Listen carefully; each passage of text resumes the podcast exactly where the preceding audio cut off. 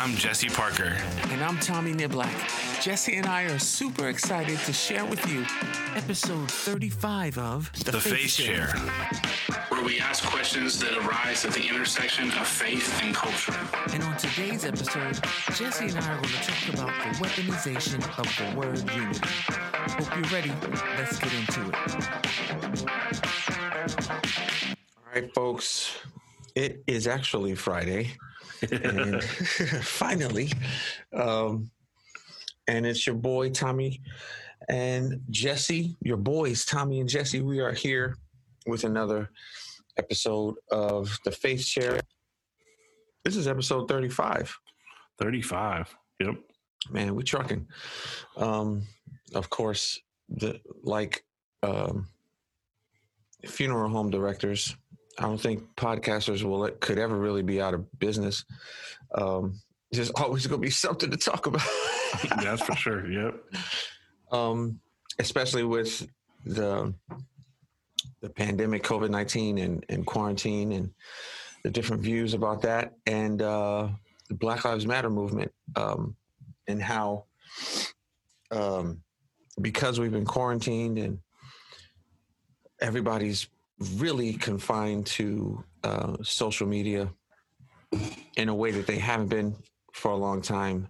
Um, racism has been going on forever, but uh, it's been magnified due to the fact that most of uh, everyone has been in quarantine and everybody has seen it and everybody is seeing it, forced to see it, and um, especially with someone pointed this out to me uh, a couple days ago, from start to finish with George George Floyd, um, it was recorded, and um, coupled with people just being confined in their homes, you know, the outrage um, and the and the the outpouring of of support and non-support for the Black Lives Matter movement and and and to to put an end to systemic racism has been overwhelming, um, unlike it's ever been.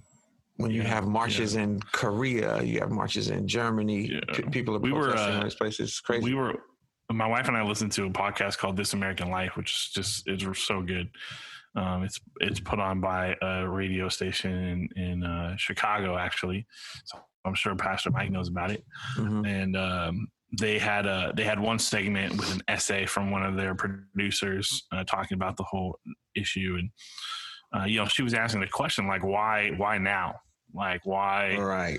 Um, why why this? Why is it? Since you know this has been happening for a while, and even having videos and stuff, it's you know that's been going on for a while. Why? Why now? And and I think part of that answer, which she didn't really get into, but that was like the first thought that came to my mind was was the quarantine. Yeah, like people you know people have the the the freedom um, to actively engage in a way that they haven't before because a lot of people are not working right now. Yep.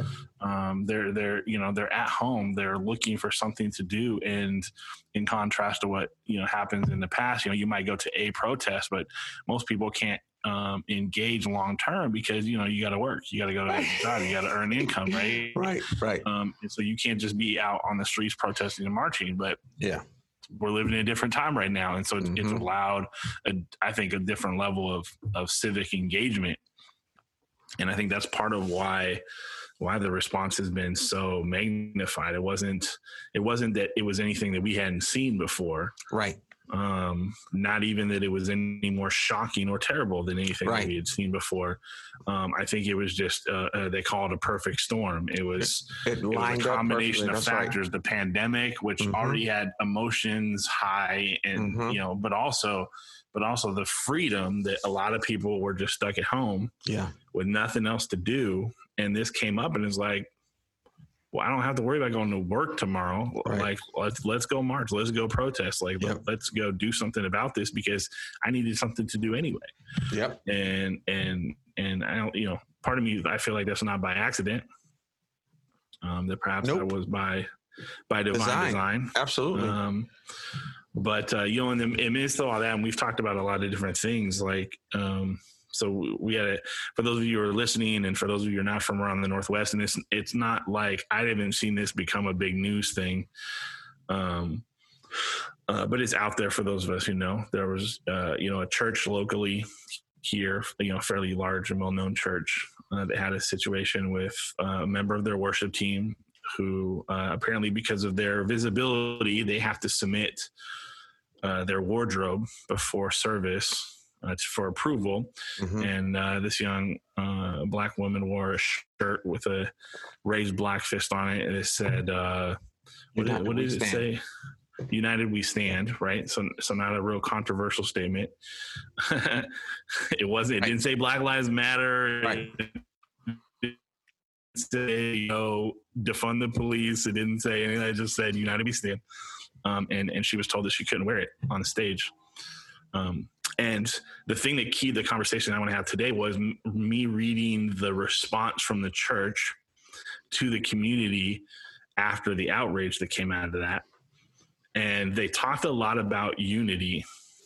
And the immediate thought that came up in my mind was, why do we have to protect the unity of people who might be offended by that statement instead of striving for unity in support of that statement? Absolutely. And, and that and that that went to the point that that took me to the place of of of asking the question um which you know i think was illustrated in in that in that amazon series that we're going to talk about in another podcast compromise color of compromise is how has the church used the biblical idea of unity as a weapon to maintain the status quo and and that's that's been something I've been thinking about. Um, and so I thought, you know, we kind of discussed that. What what is unity? What is the purpose of unity, and how maybe has that has the idea of unity been used by the church Yeah. to to to quell rebellion, to quell questions, to quell um, shifts and changes that probably needed to happen and could have happened faster, but for the weaponization of this idea of unity. So, Well, what you think? the crazy thing the crazy thing to me is that their statement the subject of their statement was unity they asked her not they asked her to change her wardrobe because the subject of her shirt was unity Yeah, which is crazy but i think the thing that was was off-putting to them. Um uh, and i don't want actually i'll say challenging and not off-putting. That was challenging to them was the fist. Yeah, because think i mean think about it. If she had a shirt that just said united we stand on it without a fist I don't think they would have had an, an issue. But Right. the fist explicitly says or explicitly denotes a cause or championing a cause for a specific group or specific people. Um, and uh, at Champion Center. at, right, which is funny. So there's definitely there's definitely some irony in all of this. it's it's really crazy.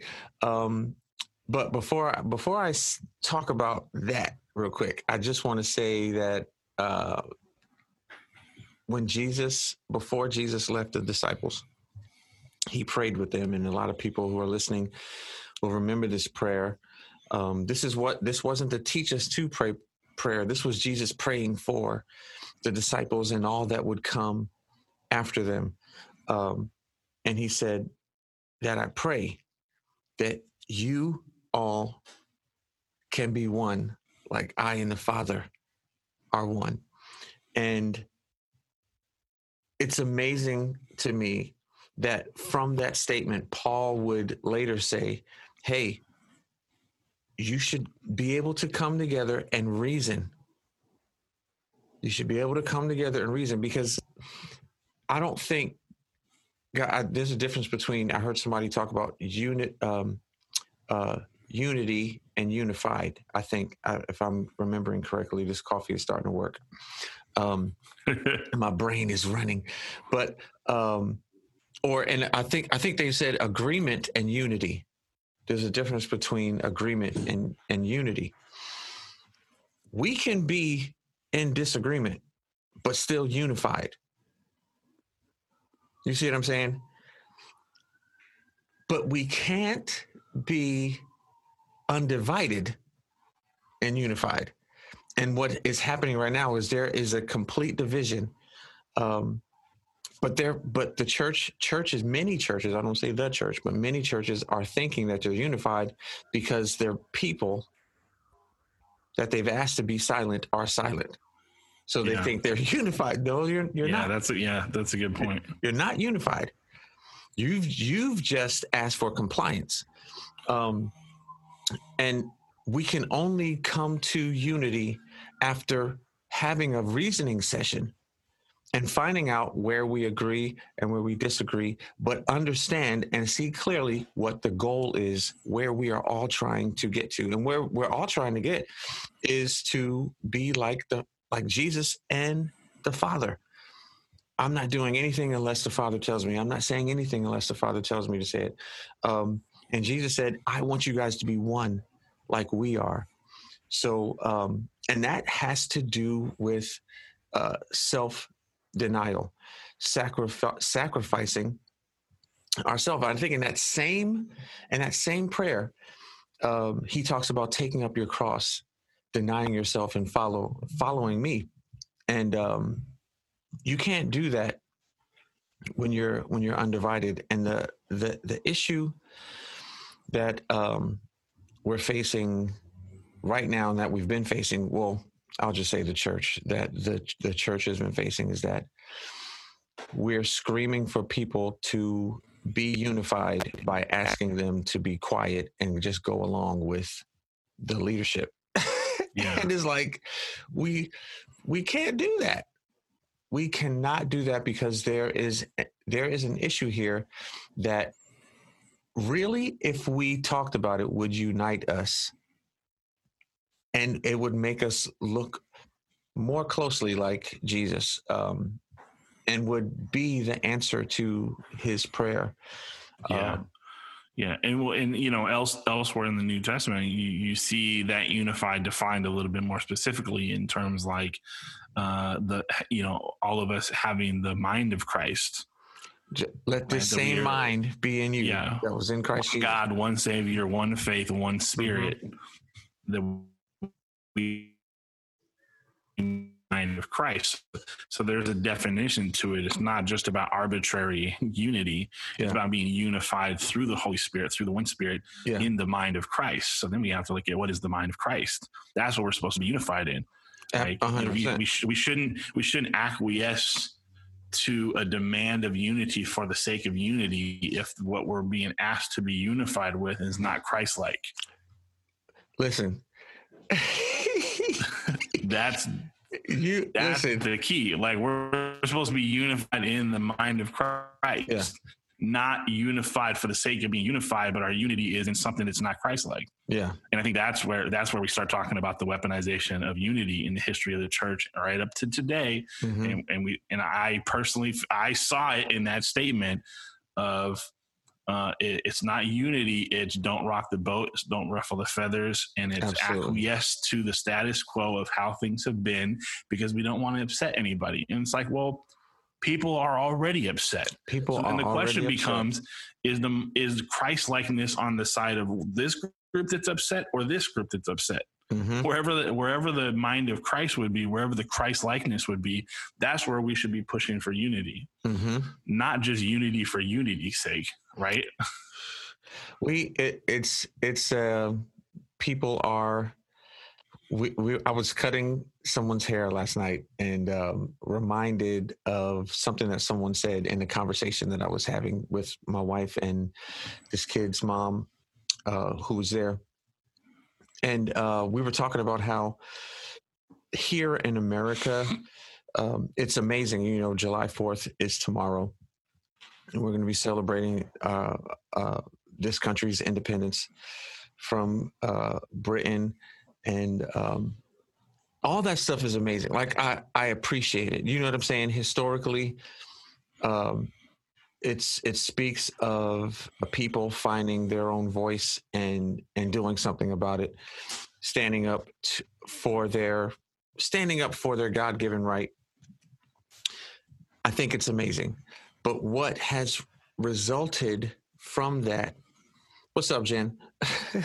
what has resulted from that is a country full of rebellious people Mhm. because they think, well, my way is more important than your way, or what I want is more important than what you want. And that mindset has crept into the church. Now, speaking about what you what you said about let this mind be in you, having a, us having the same mind as Christ. When Paul said that, he described what that mind was Yeah. by saying Jesus was sent here, but didn't use his the fact that he was from heaven and actually God uh, to his advantage. Yeah. He did not. Matter of fact, he used one. Uh, the word he used was he made himself of no reputation. Yeah. He literally demonstrated take up your cross, deny yourself. Take Yeah. up your cross, deny yourself. Don't use the fact that you are a royal priesthood, a chosen generation. You are a joint heir with me. Don't use the fact of, don't use any of that. But what I want you to use is my example. Deny yourself, pick up your cross, follow me. And um, we don't, we haven't employed that like we should in the church in America um, because we're so offended. P- people, I've been hearing that just like you have ever since this started. I don't want to rock the boat. I don't want to cause people to have to choose. And this is, these are born again folks talking about born again folks. I don't want to have to cause Yeah. them to have to choose. I don't want to, um, I don't want to, um, uh, what did this person say to me? I don't want to have, I don't want people have to pick sides. You know, Mhm. of what side of the fence they're going to be. What do you mean, what side of the fence they're going to be? That's what our whole purpose is to, especially as spiritual leaders, and we've talked about this before, is to equip the saints for the work of the ministry. And the work of the ministry always winds up being being witnesses for Jesus, like he said in Acts before he Mhm. ascended. And we that word witness, and I think you mentioned it on a on a previous podcast. The Greek, uh, that word translated in Greek means martyr. The end result for all of this is that we sacrifice ourselves to the point for Christ that if it means death, Yeah. then it means death. He now most of it is uh, spiritual death. Uh, I mean, um, um, uh, figurative death. We are figuratively dying to ourselves and dying to our own needs. But if it comes to physical, like Paul said, for me to live is Christ. As long as I'm here, I'm going to die to my flesh. But if I actually Yeah. have to die, Yeah. then it's going to be my gain. So it's a win-win situation. We don't look at it like that. We look at the American dream and heaven as a win-win situation. Yeah. And it can't it never the two shall meet. and um so with this whole thing with the girl in the shirt on on one hand and you tell me what you think about this. On one hand uh the consensus the the mind that I heard the thought that I heard from uh, one of the per- people that I spoke with about it um, was that okay? You're on stage and you're trying to point people to Christ, you know, through song. You're trying to put their attention back on His goodness, His grace, His mercy, His awesomeness, His greatness. But instead, you're standing up there with the shirt on, which could be a distraction to that. yeah. What do you think Yeah. about that? Well, and uh, from from the from the post that I saw from the young women explaining the situation, that's what they tried to say at first, hmm right? And and to me, that even speaks to they something inside of them knew that this was wrong because they they tried to use a different explanation. Well, you know, we don't we don't want to have people up there with any kind of message or anything on their shirt because it could be a distraction. But she was like, "You've let plenty of people up there with words and statements on their shirts." Right. You If- know, if, and if so they just like, wear a Seahawks shirt, on stage. That's a statement. Yeah. and so she's like, it has nothing to do with the fact that there's words on my shirt because that's never been an issue before. right.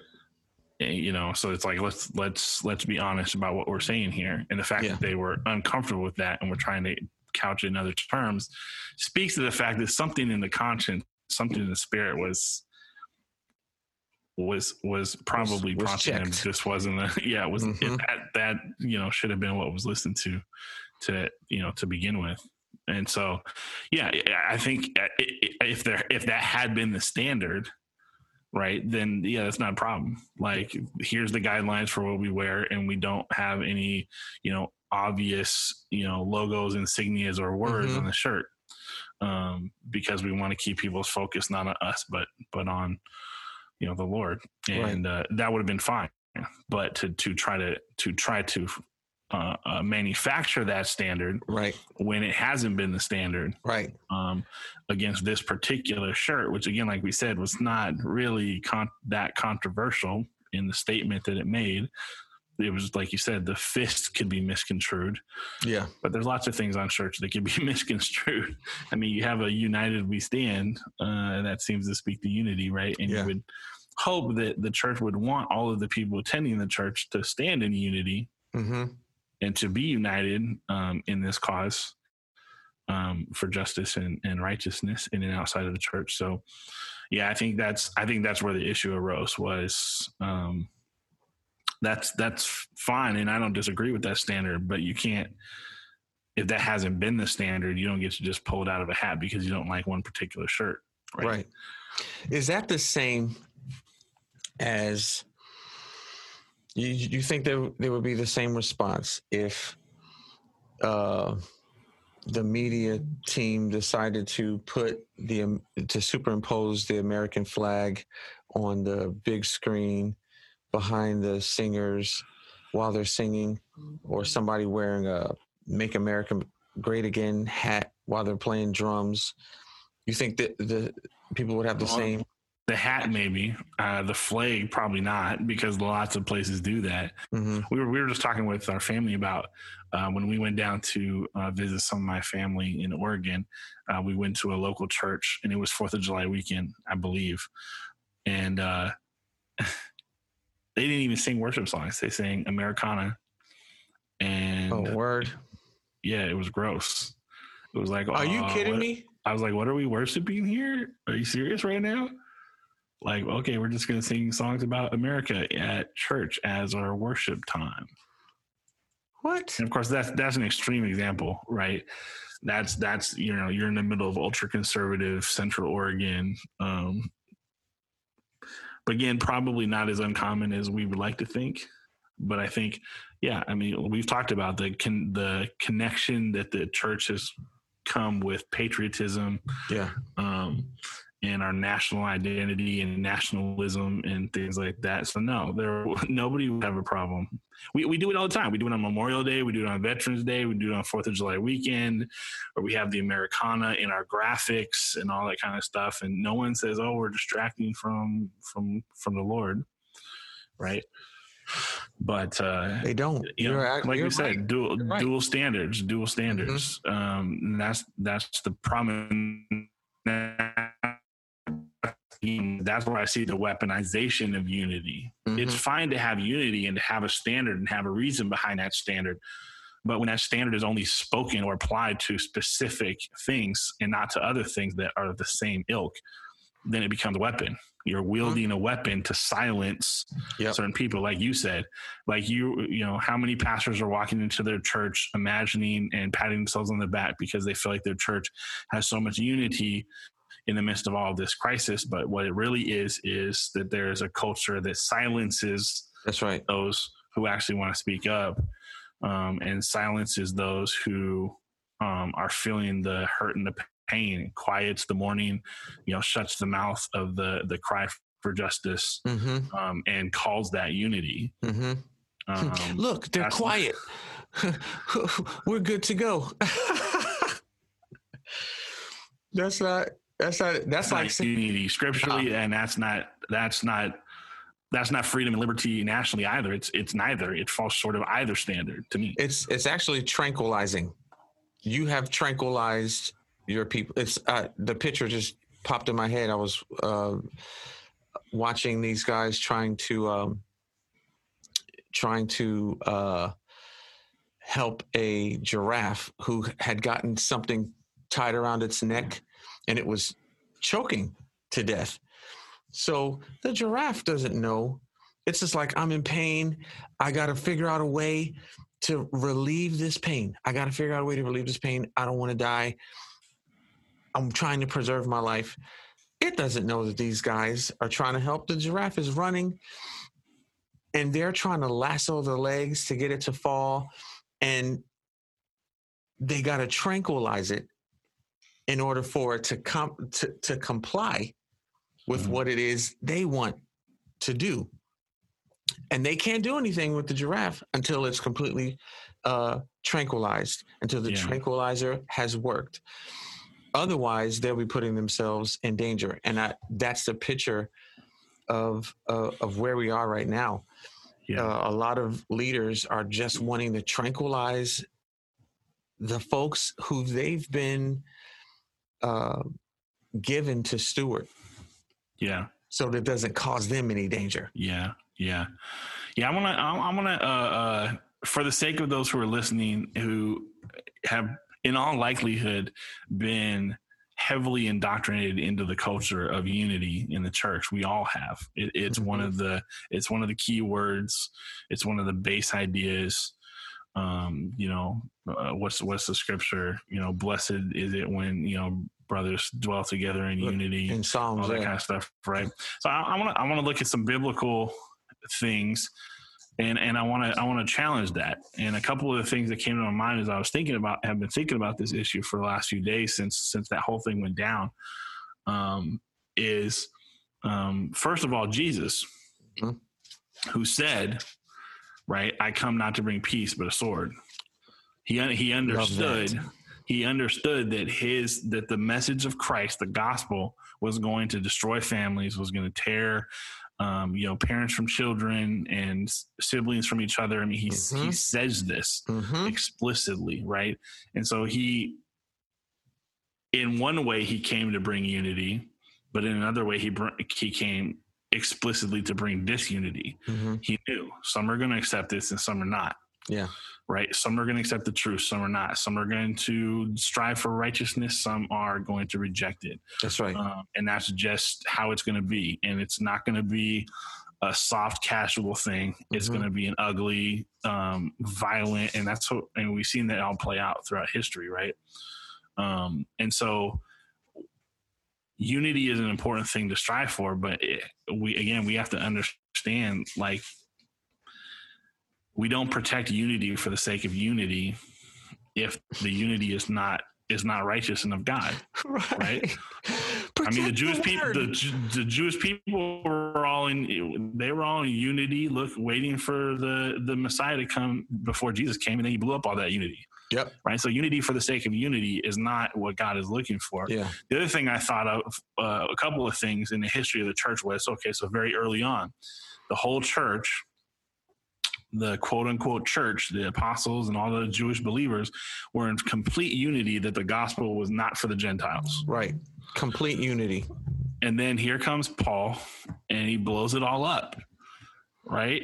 And so what if they had, you know, shot Paul down, Mhm. you know, and said, no, no, we, we're all in agreement. We're all in unity. You're bringing conflict and division right now, Mhm. which is unchristlike. So, you know, we're, you, we're, you, we need you to be quiet.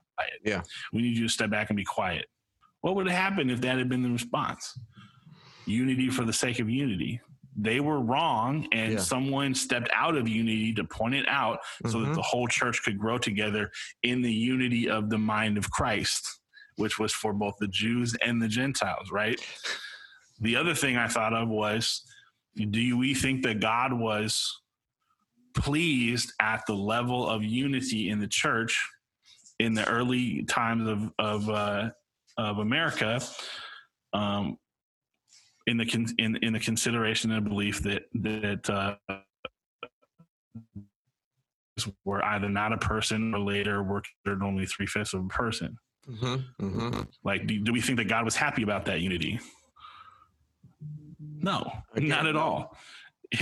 but Nope. there were probably people who were fi- they were probably using the idea of unity to shut the voices of those who were like, "Hold on, guys, this this this isn't this isn't right. This can't be right. This isn't what we see in the Bible." Like those voices were there. They were called abolitionists Mm-hmm. right? And, and they were there, but the majority of the church, which is how you know we see how, this is how slavery persisted and existed in this country, was with the acquiescence of the church, Yeah. um, because almost everyone considered themselves a Christian at that point and went to church. So the Yeah. vast majority of people were standing in unity. Mm-hmm. And, and I think the the main point is just that unity for the sake of unity, because value unity. Yeah. It- it's it's it's it's a secondary thing. It has to be a secondary thing to the leading of the Holy Spirit, the the truth and the teachings of uh, Christ through the Scriptures, and um, the mind of Christ being unified in the mind of Christ. And I think that's where the issue rises up today Mm-hmm. as as we're seeing and i'm sure i mean if it happened in that one instance i am sure it's happening all over the place where um you know black and brown voices congregants pastors church leaders elders deacons are being told to be quiet either explicitly or um you know um what's the opposite of explicitly? I don't know overtly or covertly. o- covertly 'cause overtly, I yeah. can I can think of the opposite of explicit Yeah. uh, implicit, Privately implicitly or- yeah. explic- yeah, explicitly, either through understanding the the environment of the culture or actually being told to your face Mm-hmm. Right. to be quiet for the sake of unity. Now, Um, the the question that I think everything that you pointed out, uh, and everything that you pointed out, the question that arises for me is, uh, it's funny, uh, real quick. Sometimes when I talk, I feel like I'm typing and I backspace a lot, and no, this is what I really want to say.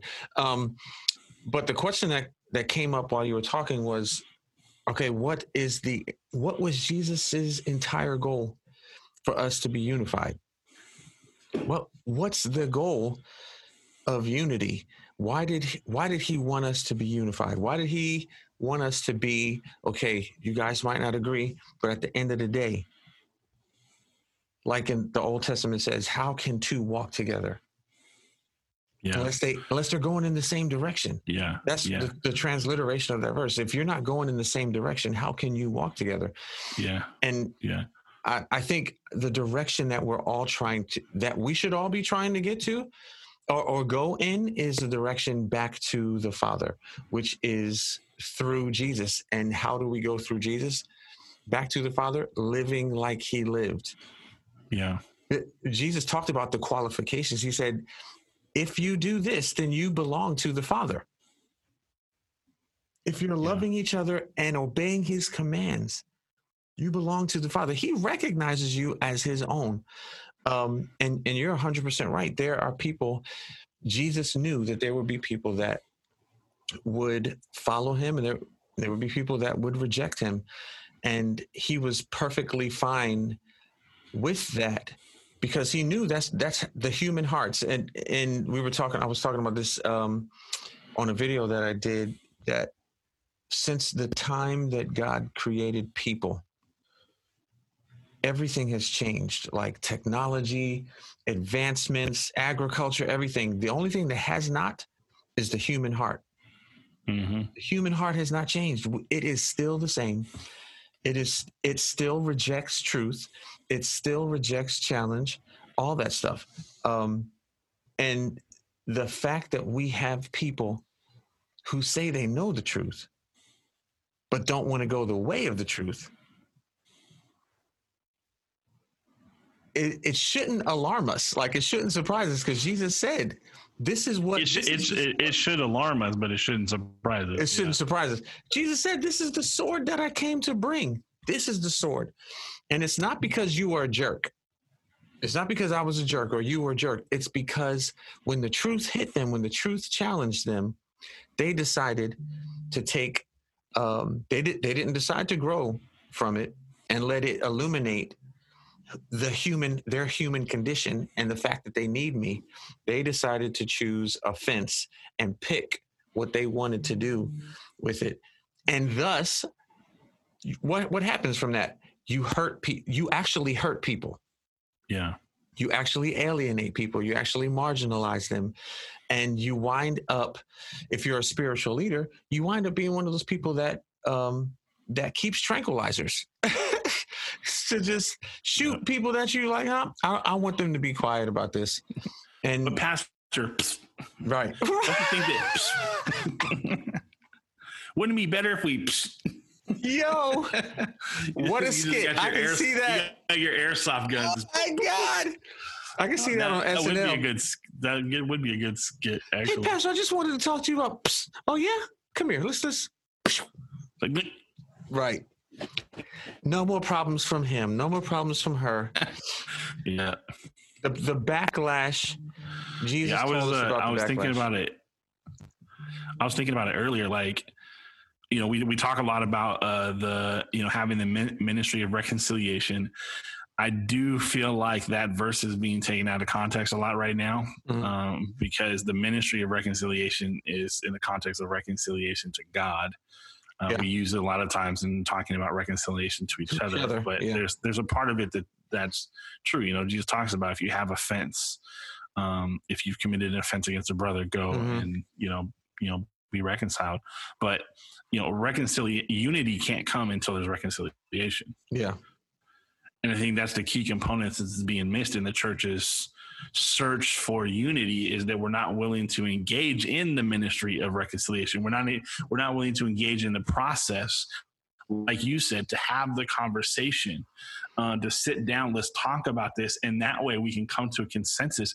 Yes, this is what the Bible says about this issue. This is what our response is going to be. This is how we're going to move forward as Yeah. a body Yeah. if if no one's willing to have the conversation and it's just about shut your mouth and Yeah. and and assimilate and and follow what we've always done and don't rock the boat then, then there can be no unity. There can't be. because there because there hasn't been any reconciliation. There has Mhm. to be re- we're not unified with the father until we're reconciled to him. Hmm we're reconciled to him be, through Christ and through our own and through our repentance right? Through the blood of Christ and through our repentance Yeah. is how we're reconciled to God which allows us to come back into the unity that we lost in the garden. Hmm without the reconciliation there's no unity and the church is trying to accomplish unity through force and censorship instead of through reconciliation Ooh. and and and that's the what it what it really is is and we've talked about this i think it's a common thread throughout our conversations on this podcast and i think because i think it's the common thread throughout much of what the church struggles with Yeah. is that we just we keep wanting to go back to being under the law Yes, we do. and that's all the law was unity forced you know unity through force That's right. and it Because- wasn't actual reconciliation which is why jesus had to come right That's right. and so I think I think you're absolutely right. Like people have to have these conversations. I was uh I don't remember if you're the one who told me about this guy. No, no, it was Pastor West. And I think he said there was some kind of special on on I haven't looked it up yet on Netflix or Amazon or something. But uh there's this uh I don't know if you heard about this. There's this uh blues singer, this black blues singer, and and he has taken he took it upon himself at some point I, I haven't read all the details but i saw i looked up the article and and tagged it on my facebook um, to to go to kkk rallies Yeah. and engage in conversation with people there Yeah. and and to date he has he has helped lead like over 200 people to renounce the kkk mindset right. Yeah. and beliefs and he actually he collects their robes and their their hoods every We time We did talk they, about it. Yeah. you know and, and he's engaging in a ministry of reconciliation That's right. he's engaging in the the difficult and messy because i'm like what does Mhm. that look like 1st of all Mhm. when you walk into a kkk rally like hmm you're taking you're putting your you're taking your life in your hands every single Yeah. time like that's that's incredible he's literally daniel in the lions den trusting the lord's protection every time Yeah. he does that but he it's it's the messy difficult a, a, process to go through, and that's why Thank we try to run away with it, and we just try to smack the the stamp right. of of of unity, unity, you know, green stamp Mhm. unity. Anything that's not unity, we red stamp it, cut it Right. out. But no one actually wants to engage Division, in the division. process. Yeah, division. You're a divisive spirit, Yep. Jezebel spirit. We throw out all the spirit names, this Mhm. and that, and you're of the devil. Get behind me, Satan, and then get out the church. Yep. And it's like where where's the reconciliation? Where's the ministry of it? What is Yeah. Why is it called why is it not just called reconciliation? Why is it called the ministry of reconciliation? Because you it's a you have to do something. Yeah.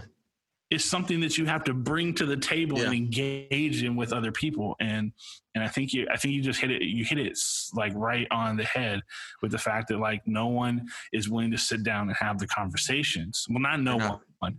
It's I, It's a lot we're of seeing people. it all over the place Yeah. across Yeah. lots of churches right now, and that's amazing. But unfortunately, there's still a lot of churches that are that Thank are God. using it against uh, to to hold the status quo and to hold this idea of unity as a weapon, really against truth and against the mind of Christ. Yeah. Um, So, dude and that's a challenge. I, I haven't watched it. I I, I saw uh 2020 uh that's the news show, right? 2020? Or is it 20 minutes? It's 60 minutes. There is a new show called 2020. I, I yeah, there's yeah, there's yeah, yeah Um. I can't remember if it was on 2020 or 60 Minutes, but they did a story of this guy, uh, of that guy, and he he talked about how he went about his quest, and it wasn't, "Hey, I just want you to get to know who I am. Just just look, why don't you just listen to my story first? He went in wanting to find out their story Yeah, he literally did what Jesus was telling us to do. Take up your cross, deny yourself. Deny yourself. Deny yourself. So he denied himself and went to try to find out about them. The humility that that had to take, like you said, he just trusted the Lord because God, he he was a believer. Yeah. He just Yeah. trusted the Lord. Yeah, yeah, and the humility, Yeah. the humility. Like we, so we were talking about his example last night in our Bible study, and uh, you know, again, for those of you who want to read read some scripture about you know how to engage in this type of a, uh, really the ministry of reconciliation, Mhm. uh, read First Corinthians chapter eight and nine, where Paul talks about how regardless of what our personal conviction is, our freedoms, our liberties in Christ, our Yeah. rights That's it. we we we sacrifice those right. and we we diminish those just like Christ did. He diminished himself to Mhm. become a servant for us. Mhm. That's what Paul talks about. I become a slave to all people. What he's talking about is I put myself in how do I serve you? We were talking about Yeah. how um um uh, you know a servant or we were talking about how like a parent if you you know you want your kids to eat a healthy meal Mhm. but if you know that they're just going to refuse to eat certain things that taste a certain way or whatever, what you do is in service to them being healthy, you craft a meal that's going to provide them the healthy stuff they need Yeah. in a form that they're going to want to eat. Yeah. And that's basically what Paul's saying is in every situation, I, I strive to know the person and what it is that will make the gospel desirable to them. And I come as a servant and I give up my rights and I give up my freedoms and That's I give up my liberties in Mhm. pursuit of winning as many as I can. Mhm. It's that humility and that love for the lost to engage in that process Mhm. that I think we've lost a lot of in the church in our self righteousness, in our desire, again, as we talked about, in our patriotic Christianity That's right. to to exercise, enforce, defend, and and wield our rights and our freedoms. And and Paul tells us that that we should be doing exactly the opposite. That's right. We, th- I love that you said that, um, because that's what Paul echoed uh, in his life. What he said about Jesus. Um, we going back to that scripture where where he said he made his his uh, unity, equality with God, of no effect. He didn't use that. He, Yeah. he set it to the side, and Paul said at the end of that, uh, towards the end of that statement, even unto death Yeah, even unto death. And so, likewise, Paul said, I do the same thing. I'm doing the same thing. Uh, and I feel like that echoes back to Jesus um, call to the disciples if you follow me i'll show you how to be fishers of men uh, and in every situation you'll follow you'll find my heart for each situation with each person that you come across. You won't use you won't try to use the same lore for everybody. Be like no this is my favorite lore i'm using it. I don't care. Uh, he's a homeless person. I don't care. I'm using the same lore i used last week on the rich guy. No it's follow him and he'll show you how to be a fisher of men and and and i love that story of of um, i have to watch it now so i can get the guy's name but of how he he he went in and was able to use the the the ministry of reconciliation the gift of reconciliation and and die to his flesh and find out who these individuals were who are part of the kkk um and you can't now look at that. He did that on the street. We can't even do that in what a lot of us still think or believe is the sanctuary, the house of God. We can't Yeah. even do you like it's so backwards. It's so backwards. There are p- actual people in our gatherings that we sit next to, that we sing to, that we preach to,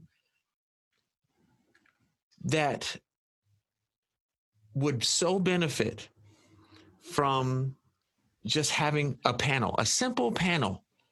The act of it is simple, but it would challenge them to be like, yo, am I living like I'm supposed to be? The, the issue is we haven't been teaching this from the beginning. So when a crisis comes up, folks don't know how to act. Right. Right. You Yeah. know what I'm saying? Yeah. We're teaching Yeah, other stuff. yeah when when crisis happens that's when uh, i was just i was reading an article uh, today on espn you know and they're they're like you know as they have been for the last like three four Yeah. months they're trying to find stuff to talk about. So now they're breaking down all the all the quarterbacks. And uh, you know they're talking about uh, baker i was reading about baker mayfield and, and sam darnold two young quarterbacks who struggled a lot last season. And uh, and they were talking about how they're trying to redo Baker Mayfield's mechanics, but they're talking about how they've tried to do that with some other quarterbacks in the past. And the question always is, you know, when when the rush is in their face or the game isn't going well, are they going to stick to it or are they going to revert back to Right. their original bad mechanics Right. and, and and go back to you know playing poorly? Right. And uh, and, and you're right. When crisis happens, what's really inside of people comes out. Mm-hmm. Like you can you can talk all the games that you want when things are going smoothly, or even when it's just your normal, Yep. you know, life life struggles. But when crisis like this happens, Mm-hmm.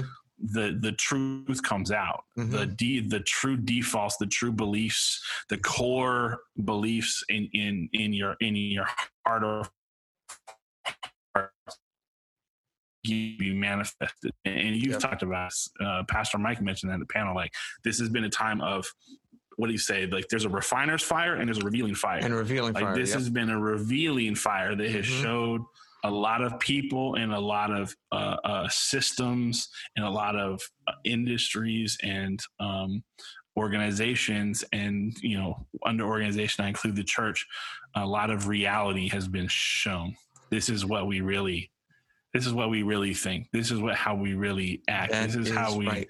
Really think about you because of how we're now choosing to treat you in crisis. When our backs are against the wall, this is actually who we really are. Mhm. And and it ain't been pretty.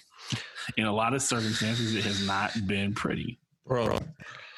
Oh my god, it's been the complete opposite. It's there are people who are um I have a friend who posted on uh, a thread that I started on my Facebook page. He was so appalled at some of the comments. This is a believer. He was so appalled at some of the comments and stances of some of the other believers that posted on this thread that he just said it's a shame that some of these people, that the majority of these people go to the same church I go to, that think like this.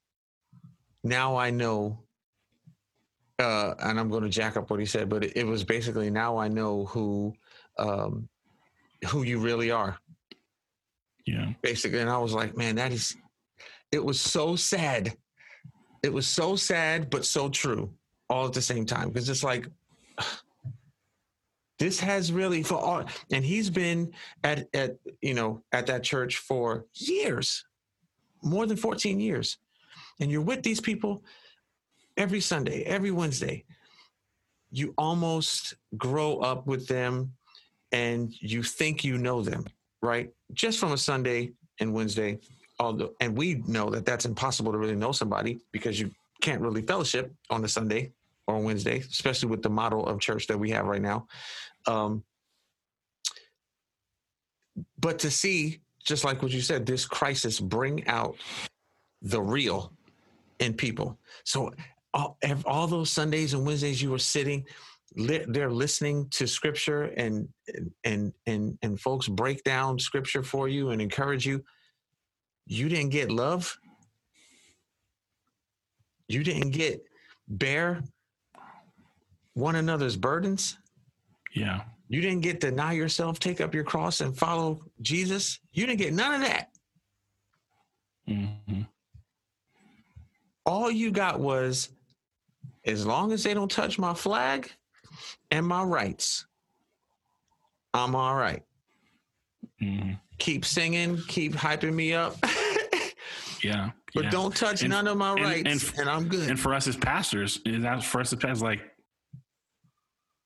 what have I been preaching about?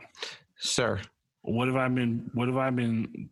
What have I been teaching? What have I been, you know, pastoring uh, my church? If that's the state of my church, like, you know, it's a it's a hard uh, uh, introspection that happens too as as a leader when you're sitting there and while you're like, this isn't the church that I want to have. This isn't the Yo. mindset that I I want people that that I'm pastoring to have. Like, and so how do I how do I need to change? How do I need to change my approach to to ministry, to preaching, teaching? You know, how do how do we address that? I think that's a lot of the questions that that pastors are or should be like wrestling with right now. and I, I, I want to say kudos to any pastor who's listening right now and has had those thoughts or has said those words um, because that's huge and you are you are being who you're being exactly who god has called you to be because you realize that you are human you realize that the fact that you are a pastor or that you are a spiritual leader is not licensed for you to think that you're right or that you um, have all the ideas or that your way is the best way. Um, so I just want to thank you and give you kudos because that is correct. That is what that's what um, that's what God wants. That's what Jesus wants. That's following Jesus' example. Yeah, Um, yeah. And what's what the the Bible tells us? We're going to be judged by our fruit. hmm and and trees that aren't producing uh, good fruit so you're either not producing any fruit or you're producing bad fruit either one of those is going to be cut down and thrown to the fire That's i mean right. that's that's what the bible tells us that's what you know jesus told us and so yeah i think right now it's like oh oh so that's the fruit um, And that's scary. we need to work on that. We need to trim back. We need to throw some fertilizer down in there. We need to get a new water supply Uh, because that ain't looking real good. That's scary, know, man. And that's that's a difficult recognition to have. But but like you said, like I I, I believe and I hope that many not just individual Christians but also pastors are are are having that revealing right now. That Yeah. revealing fire is showing them some things, and it's it's I believe going to help redefine redefine ministry going forward. Not just what we do and how we do it, but but the content. What do we focus on? Um, you know, we just we just wrapped the, the series the, the on the fruit of the spirit. This uh, last Sunday was the last one, self control. Mm. And I was just this week we had our prayer Zoom meeting and, and stuff, and I was just like, my prayer is really like, God, let let let this ten weeks let this don't let this fade away Yes. like in the consciousness and the hearts of of the people at City View Church, you know, and Yeah. anyone else who watched them online, like being led by the Spirit and having the fruit of the Spirit produced in our lives should be like at the absolute forefront of what we focus on in our in our walk with Christ. Um, because if that's happening, then everything else falls into place. If that's happening, then that means I'm going to be, I'm already, because I'm being led by the Spirit, I'm guaranteed to be walking in the will of God. Yeah. Guaranteed to be living according to the law of Christ. I'm guaranteed to be walking in unity with my brothers and sisters because we're all, you know, one spirit and one mind. And, and so if we can, if we can, as in individuals and churches, be led by the Spirit, the unity takes care of itself. It take The reconciliation takes care of itself. The unity takes care of itself. The ministry takes care of itself. It's all about being led by the Spirit and having that fruit produced in our lives by the Holy Spirit. the body's going to function like it's supposed to. Yeah, right. it's And, going to uh, function like it's supposed to. It's it's funny because it's like it's it's it's not easy, but it's not complicated. Well, you said That's how I put it. Like people are like, "Oh, it's you know, it's not that hard." Well, no, it, it is hard. It's It it's hard, hard. to it's hard to put your flesh to death. It's hard to to learn to be obedient. It's hard to say yes to God when He asks you to do crazy stuff. it's talking It's to not KKK easy hard. to be led by the Spirit, but it's also not complicated. Mm-hmm. We all hear it. Mm-hmm. We uh, we all feel it uh, in our Bible study. One of the guys was sharing. He's like, I, I had a situation come up, and I was going to jump in and take care of it myself, like I always do. And I felt something inside me, just this little this little urge, say, "Hold back, let me take care of this." Mm-hmm. Like, and so I did, and it was amazing what happened. You know, it's not so it's not complicated. We all we hear that voice, we feel that urge, we understand. Um, and and we, but mostly we just ignore it and, and disobey it and and pass it off as this or that or whatever. Um, so it's not easy, but it's not complicated. It's Yo, not it- complicated. It is because the end result. What what's the end result? The end result is actual unity. actual, yeah, actual Christ-centered. Holy Yeah. Spirit unity. Yeah, I mean, but it's it, it's just what you said. It's just messy. Um, anything worth having is messy. You can never have. I was thinking about this um, after a conversation I had with someone this week. Um, actually, it's a thought that I have a lot. Um, being married, having kids, um, having dogs, uh, and wanting to have more dogs. Anything that is worth having, and you know this saying, is worth working for if you want to have it, it's worth working for it. It's worth working for it. You can never.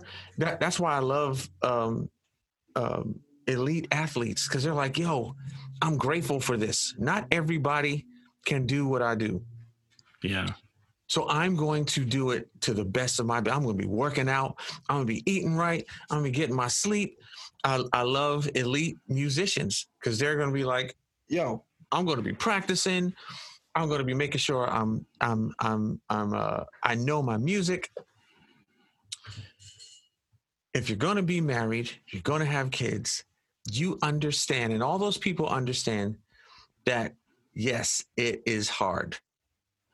It is is messy. Who wants to get up? Who wants to And get up if you're not willing to do the work, then you don't really want it. you don't really want it. You don't. And you really, don't need it. it. Always takes work. People talk about stuff that they need, but if like if you're not willing Nah. to work for it, you don't Nah. really need it. and you. Like so, yo, what like, you we, just said. we work we work for some food and water, don't we? Right. we need it.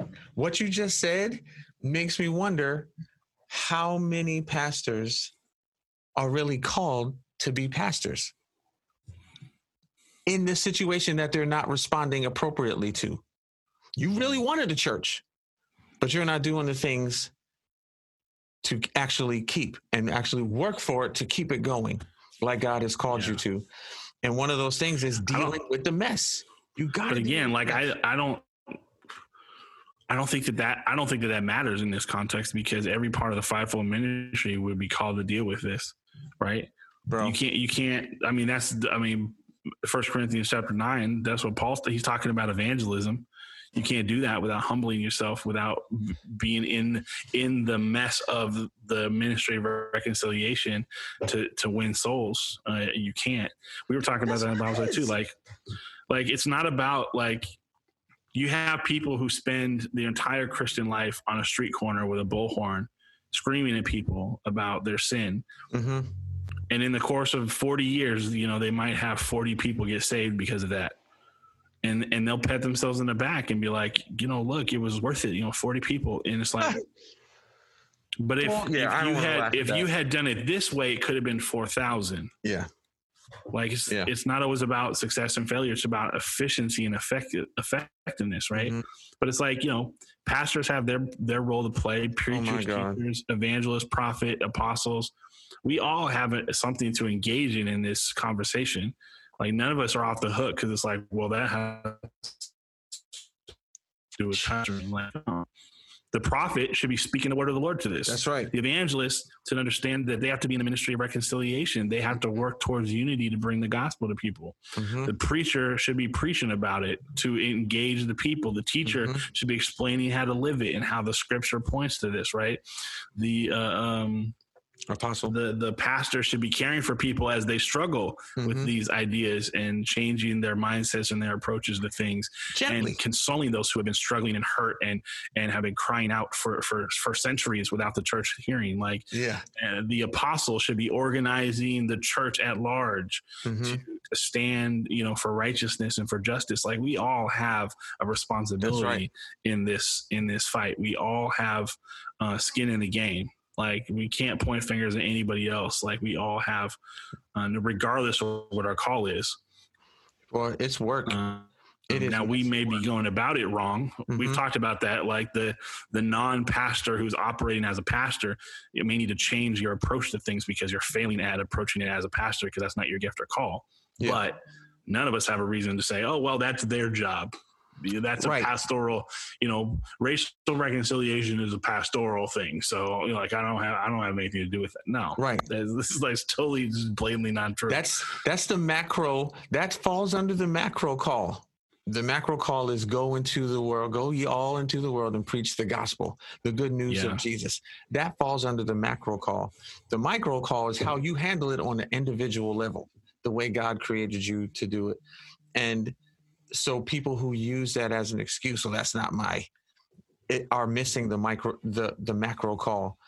Yeah, um, and um, like like and we've said this before if you're a spiritual leader the option of waving the flag of plausible deniability has been taken away. The second you decided to step in, you realized you were called um, in the office of uh, spiritual leader.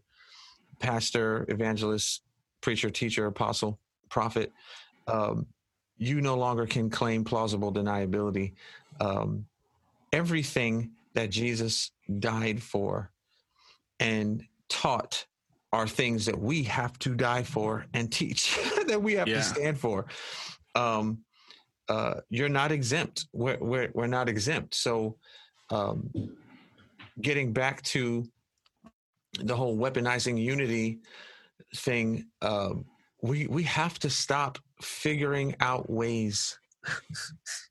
this is what it boils down to: figuring out ways to build our own kingdom.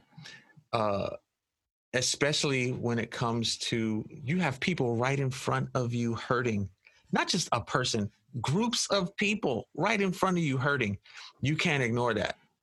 yeah. You can't ignore that. Yeah, and yeah, and we've we've mentioned this a little bit before too on some of the podcasts. Like, if you're a pastor and you have ever heard someone say or overheard a conversation that you weren't even a part of, whatever, and the communication had something to do with an, a feeling of, well, oh, you know, we can't say that, or you know, we we can't, you know, I can't I can't communicate. They're not going to listen. Like uh, you can't you can't bring that up to the to pastor, Mhm. you know, or bishop, or you know whatever title you go by. And there's a problem. Mhm. There, that that's a problem. No one should have. There shouldn't be no culture. There should be no culture and and atmosphere and environment within the church where people aren't allowed to ask questions and to Yeah. speak up Yeah. um, and to share um, what they feel the spirit is leading to, what they feel like you know God has showed them in the scripture, um, what their conviction is, what their experience is, what their pain is. Mhm. Um, that that that just can't happen. So I, I want to encourage if you are a pastor or a leader and you're listening to this podcast, buckle down and make the courageous step of saying, I am going That's to good. Lead my church into engaging in the ministry of reconciliation. That starts with conversations. That's good. And, it, and it's not just about the hurt and angry black people in your church. Mm-hmm. It's it's Yeah. about her. It's it's about it's about the, the you have to have the conversation between those people and the angry white people. That's right. Otherwise, there's never going to be reconciliation. And if there's That's not right. reconciliation, there's no unity. And if there's no Mhm. unity, well, then we are not the body of Christ. Mm-hmm. And so the first thing that has to happen is there have to be conversations. You have to uh, be. It's not just. I feel like a lot of what's happened over the last few months has been very one-sided, Yeah. and and that's not a that's not a bad thing because that side, the voices of the black and brown have been the ones that have been silenced for so long. Mm-hmm. But moving forward, if the church is going to come back to a place of unity, the conversation is going to have to be Yo, that's brilliant. there has I- has I to love be you said that. there has to be reconciliation. Yeah. And so just like I'm sure that that guy, that jazz singer, I'm sure he was angry about Mm-hmm. racism. I'm sure he was upset that people were part of the KKK, right? But he swallowed that for the sake of being able to have a conversation Yeah. which eventually took his anger and took all the anger and hatred that was in those KKK members and reconciled it to a place of unity, peace, um, and mutual respect. I gotta find That's- the name of that. That's where we have to get to, and and and that's the that's the hard next step for the church is that now that we have. Uh, uh, you know, I, I believe by and large, I, I know it's not total, and we have to continue this conversation. Unfortunately, you know, brought an awareness to the racism in our country, to the systematic nature of it, even within the church, as we have given, you know, marches and protests and Yeah. and panels and allow many uh, churches and pastors have spoken to it and given space for black and brown voices to speak to it and small groups and all the films and documentaries that are on the streaming service as all that has happened now those who are still angry about it who don't understand it who are hurt who uh, are used to the status quo who don't understand the movement who would be Yeah. distracted by a shirt with a black fist on it. Now the conversations have to happen. Now the ministry of reconciliation has to happen Yeah. so the, the, the can come back to a place of unity. Now that we're aware now we have to bring the two sides together. And and i think that's that's the big test that's the big challenge. And and the trick is in our in our i think our, our my heart in co- having this conversation about this topic is pastors please do not bypass that process for the sake of a false unity Mhm. just because we value unity for the sake of unity Mm-hmm. and forget that if it's not unity in the mind of Christ and unity in the spirit of Christ, then it's not real unity. It's not Yeah. unity that God values. It's not unity that will stand the test of time. It's not unity that is going to propel the church forward. It's unity that is going to hold the church back. Yeah. And and so we have Yo. to be careful. We have to de-weaponize unity. De-weaponize unity and reclaim God's original meaning uh, Yeah. for it. that guy's name. I just found his name is Daryl Davis, uh, blues blues musician. Um, I can't find the name of the the Netflix show, but uh, his name is Daryl Davis. And um, before we wrap up, you said um, that um, ministers, uh, spiritual leaders have to not just have let the voices of black and brown people be heard, but they also have to um, and speak to that. But they also have to speak to um, the angry white voices as well in their congreg- Yeah. their congregation. Yeah. That's humongous. That is that is hey, It's, that's dope. I love that because you're kinda- right. It's kind of yeah. It's, it's like what's going on right now. Like a lot of pe- a lot of people I'm seeing on social media, um, in the in the you know uh, black community especially, are are they're looking at all this stuff that all these places are doing right now. It's Mhm. like you know they got this thing with the Redskins, like uh, you know change the name finally, and uh, the NFL is going to play the the um, Or what's the take name the uh, master bedroom. lift every voice. They're going to play that song before the, the national anthem in, in week one of all the football games. And, and people were like, okay, and, you know, and we're taking Aunt Jemima off the, the, the, the syrup bottle. It's like, okay, that's, that's Master all well bedroom. and good. That's all well and good, but we're not looking for placation of our Right. emotions. We're looking for change. Right. And so I think what's happened up until now, finally giving voice and attention and and understanding to the to what the experiences of black and brown people have been in this country and allowing those voices to be heard and recognizing and and giving them space and hearing the truth of it um that's all well and good but Yeah. all that is is a placation of emotions if the if we don't then take that Yep. and put that in a room with the people the you know the white people who are angry about that because then if their anger doesn't go away then then nothing has really changed. And that's where the reconciliation has to happen right? And Sure. that's, so that's that's the next step. And it's not going to be easy. Mhm. it's not going to be pretty. It's going to be ugly. Uh, guess what pastors? You're going to lose people in your church. Just Yep. like just like there were people who walked and talked with jesus and saw him the bible says they saw him ascend into heaven and some went away and didn't believe. That's right. are you kidding me they saw the man Jesus. die and resurrected and then get lifted up to heaven and they still didn't Still didn't. some That's people right. are not going to accept this hmm and so you're going to lose people you're going to lose ties right you're going to get angry letters about the disunity and the divisiveness it's going right. to be messy it's going to be hard but it's not complicated and Get up, and, Buttercup.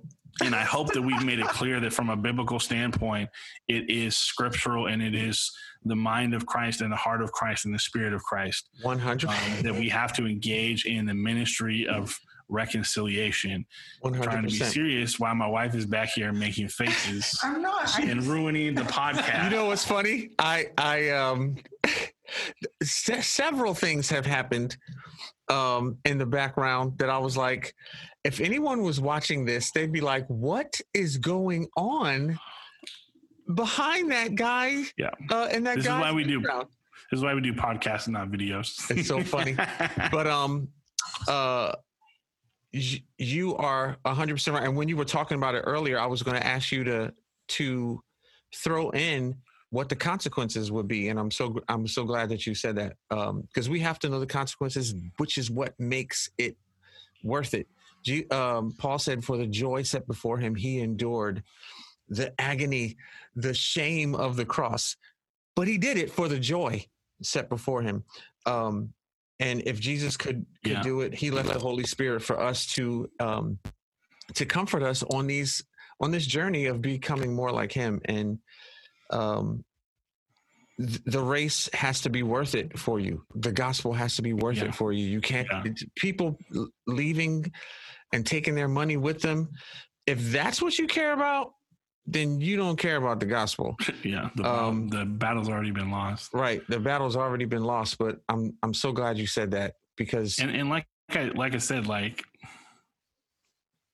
part of the part of the genesis for this podcast is is my firm belief. This is my interpretation of scripture, and I and I mentioned this before that that the return of Christ is not a chronological date on a calendar. Mhm. it is a a limited time in the development of the church. The Bible says that He is coming back for a bride without spot or wrinkle, and and let's be honest. come on um, sir my wife just said Racism three is days not ago. just it's not just a it's not just a spot or wrinkle. It's a big old ugly stain and tear. yeah And if we're not going to deal with it, then we're going to continue to live in exactly what Jesus told uh, told them in the New Testament two thousand years ago. The time is near, Yeah. and it's been near, and it's going to continue to be near. But it's not about a calendar date. Yeah. It's about the church getting to a certain point of development where Christ wants to come back for us as a bride. And if we don't deal with these things, if we don't if we don't work on the ministry of reconciliation, the hard, difficult process of that to bring the church as a whole into a place of unity, it'll never be perfect. We understand that, but at some point, we'll get to a critical mass of unity and and like mindedness yeah in the Holy Spirit, where Jesus will say. That's the bride I was waiting for, and he'll come back. And so, not dealing with this stuff, running away from the challenge of it, Mhm. masking it over with the green stamp of unity that's that's not without spot or wrinkle. That's That's, right. putting an ugly patch over a stain. That's right. That's putting a, a jacket over a shirt that's got a, a hole in it. Mhm. And Jesus, see, God sees it all. He's not coming back for that garbage, right? And so it, it is important. It's important for me. I'm like, look, guys, we we have to get about this work because we're That's right. holding Jesus in heaven, That's right. and we want him to come back. my wife my wife literally just said those exact words like three days ago exact words i was like babe you should post that she was like i ain't gonna post i was like babe that's amazing because it's true there are your people wife is a, your wife is a smart woman. she is a very smart woman Tell her because she didn't say it. The Holy Spirit gave it to me. she lost out she lost out and she's supposed to be jewish god's chosen Wow. you double grafted. You were already Jewish. you know what you should have had that me- that message was first downloaded to you um so where can people go? This was a, an amazing conversation. Like you said next week we're going to talk about the color of compromise. Hopefully if we can um, nail down our nail down our guest. Um but uh where can people go? If they have any questions comments hate mail all that stuff. Yeah. Um, and, and again, you know, uh, topics around any of this or anything else in Christianity and faith that you've had questions about that you want us to tackle and get into. Maybe circumstances. Since lately, we've been kind of addressing events that have been happening. So maybe Right. something happened locally for you that maybe we Mhm. don't know about, and it's raised a question in your heart or your mind. Um, you can email us at faithchairpodcast um, at gmail.com faithchairpodcast at gmail.com um, or you can always message us on our facebook page um, the faith chair. And uh, we love to hear from you. We, we love the the feedback. I love when i get feedback from people like yeah you know thank you for this. And um, uh, when we did the worship one, I don't know if you saw that comment from the guy talking. You know, I, I did. He's like, I did some research on that in the past, and and, and I found some some. He had some other thing insights that he had oh uh, word supported what we were talking Actually about. So didn't. that was cool. So that's yeah, great so we, we love to get feedback from you guys. Uh, we love to get topic ideas. Um, we uh, we love uh, uh, absolutely if you feel like you have a challenge to that from from from scripture, Mhm. challenge anything that we say, a correction, uh, uh, uh, anything like that. Like you know, we want it. We're not above reproach, and we're not Absolutely. above making mistakes. And uh, we want to grow too. We don't know it all. We're not Jesus, so Mhm. we want to grow and learn and and become more like Christ ourselves. So A hundred um, percent feel free feel free to message us or email us um, with any of that kind of stuff um, just no spam or ads please Thank you. Yo, so we we're we're signing off, and um, we hope you guys have a great. Um, hol- by the time you hear this, it'll be Monday, so we hope your weekend was uh, you enjoyed it, you stayed safe, um, and um, and and you had fun. So love you guys, bro. Love you, and I'll probably see you um, this weekend. yeah sometime Yep. um, oh yeah yeah we're, we're getting together tomorrow Yeah. um, jen wanted me to tell you uh, uncle sweetie's on his way give him your address so cool. I'm he should be getting ready now. fairly soon all right brother Yo, love you. I'll see you later. Yeah. Bye, man. All right. What? Thanks for listening Thanks for listening. join us next time Yes, please join us next time as Jesse and I continue to ask and answer questions that arise at the intersection of faith and culture. But until then, we'll see you guys next time here on the Faith Chair.